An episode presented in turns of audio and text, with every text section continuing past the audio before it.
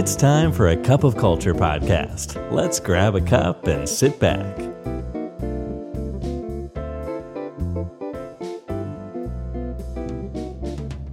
สวัสดีครับ ได้เวลาจิบกาแฟคุยกันเรื่องวัฒนธรรมองค์กรกับอาคาของเขาเจออีกแล้วนะครับ วันนี้แก้วที่ 525 ครับ อยู่กับผมนะครับท็อปนัทวุฒิสุวัสด์นะครับ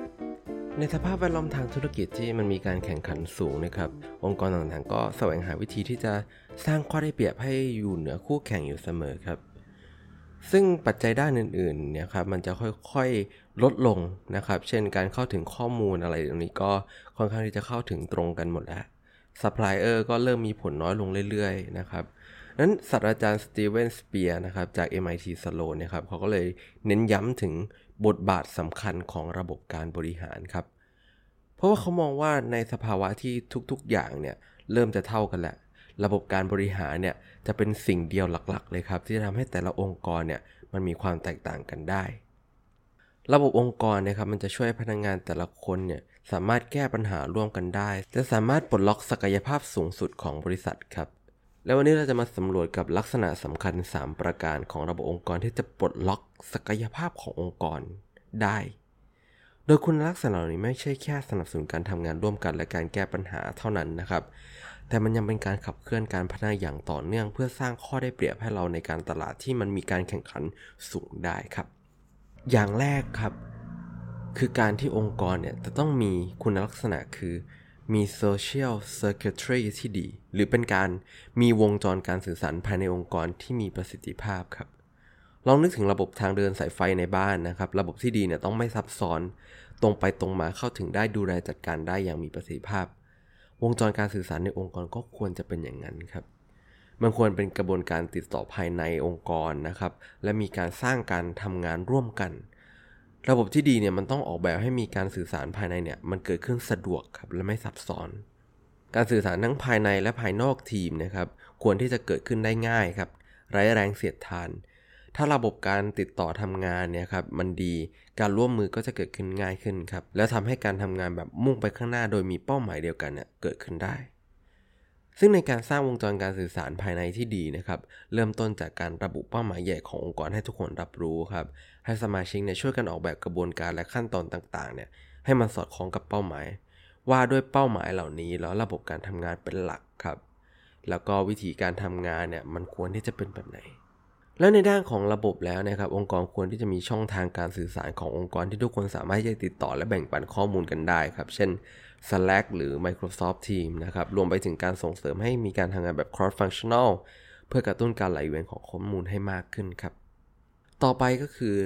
mindset ของการบริหารเนี่ยต้องเน้นแบบไปข้างหน้าครับ ในบางครั้งเนี่ยพนักงงานเราเนี่ยจริงๆเขามีความพร้อมในการแก้ปัญหา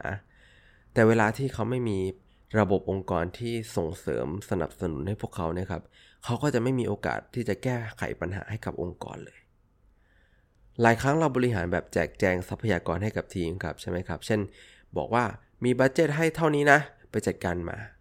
นะครับการบริหารรูปแบบนี้เนี่ยมันเป็นการบริหารที่หลาย ๆ ที่ก็ใช้กัน แล้วก็หลาย ๆ คนก็เคยชิน แต่ข้อเสียใหญ่ ๆ ของมันคือการที่มันเป็นการบริหารรูปแบบที่เรียกว่ามองไปที่ข้อจำกัด มากกว่ามองความเป็นไปได้ใหม่ ๆ ครับ เพราะว่าลักษณะของมันคือมันไม่ได้เปิดโอกาสให้มีการคิด หรือมีการทำอะไรนอกเหนือจากบัตเจตและเป้าหมายที่ถูกประเมินไว้ตอนแรก การบริหารในองค์กรของรูปแบบที่ไปข้างหน้านะครับคือการประเมินจากสิ่งที่มีอยู่ แล้วเปิดโอกาสให้ทีมงานเนี่ยมาร่วมกัน ร่วมกันมองหาความเป็นไปได้ต่างๆนะครับ มองหาวิธีที่ดีที่สุดที่จะใช้ทรัพยากรที่มีร่วมกัน เปรียบเทียบง่าย ๆนะครับ ถ้ารูปแบบเก่าเนี่ยมันคือการที่องค์กรเนี่ยต้องการมือสองข้างไปทำงาน โดยไม่ต้องการสมองพนักงานนะครับ แต่ในรูปแบบของการบริหารไปข้างหน้าเนี่ยมันคือการที่ส่งเสริมให้พนักงานช่วยกันใช้สมองเพื่อแก้ปัญหา และหาทางออกใหม่ๆ ให้กับองค์กร การบริหารด้วย development mindset นะครับหรือการบริหารแบบไปข้างหน้าเนี่ยจึงเป็นการสร้างสภาพแวดล้อมของการทดลอง การส่งเสริมการเรียนรู้ให้เกิดขึ้นภายในองค์กรนะครับ เราสามารถที่จะทำได้ด้วยการส่งเสริมการทำงานให้มันเป็นในรูปแบบของ data driven นะครับ ใช้ข้อมูลในการพูดคุยกัน แล้วก็ระบบในองค์กรควรที่จะมีการแบ่งปันความรู้ภายในที่ดี ข้อสุดท้ายนะครับ ลักษณะสำคัญเลยก็คือ ผู้นำขององค์กรเราเนี่ยต้องเป็นผู้นำแบบที่เป็นผู้นำที่สร้างการมีส่วนร่วมครับ สิ่งที่เกิดขึ้นไปพร้อม ๆ กันนะครับ คือผู้นำเนี่ยคือผู้ตัดสินใจว่าจะให้ทรัพยากรกับใครเพื่อเป้าหมายอะไร แต่ในระบบการแก้ปัญหาแบบพัฒนาแน่นอนว่า ผู้นำควรที่จะอยู่ในทุกๆ ขั้นตอนของการทำงาน ผู้นำที่เหมาะในการทำงานระบบใหม่คือคนที่พร้อมจะพาตัวเองมาอยู่ในทุกขั้นตอนครับ ขอให้การสนุนตอบคำถามให้ทีมงานคนอื่นๆ บทบาทของผู้นำจากเดิมเนี่ยอาจจะเป็นการตรวจสอบถึงการทำงานใช่ไหมครับว่า เป็นไปได้ถูกต้องตามเป้าหมายและตามกฎเกณฑ์หรือเปล่านะครับ ตามข้อตกลงหรือตาม job description หรือเปล่า ใช่ไหมครับ แบบนั้นควรเปลี่ยนครับ ควรที่จะเปลี่ยนเป็นการตรวจสอบสภาพแวดล้อมครับว่า ปัจจุบันเนี่ยทีมงานที่กำลังทำงานกันอยู่นะครับเขามีอุปสรรคอะไรที่กำลังขัดขวางให้ พวกเขาไม่สามารถใช้ศักยภาพได้อย่างเต็มที่หรือเปล่า และตอนนี้สมาชิกทุกคนเนี่ยมีส่วนร่วมดีอยู่กับตัวงานหรือเปล่านะครับองค์กรเนี่ยควรที่จะเริ่มต้นส่งเสริมให้ผู้นำทำแบบนี้ครับผ่านการออกแบบการอบรมเน้นการสื่อสารครับการสร้าง engagement รวมไปถึงการสร้างวัฒนธรรมองค์กรที่เป็นการสื่อสารแบบ2ทาง มีการพูดคุยกันระหว่างผู้นำแล้วก็ผู้ตาม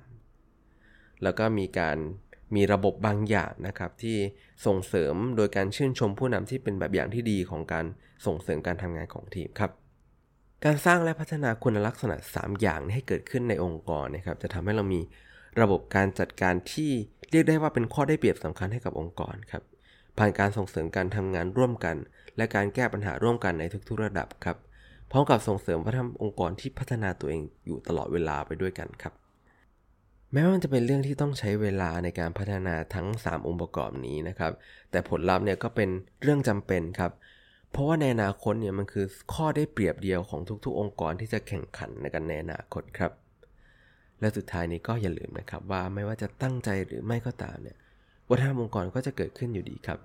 ทำไมเราไม่มาตั้งใจสร้างวัฒนธรรมองค์กรในแบบที่เราอยากให้เป็นกันล่ะครับสำหรับวันนี้กาแฟหมดแก้วแล้วนะครับ แล้วเราพบกันใหม่ในครั้งหน้า สวัสดีครับ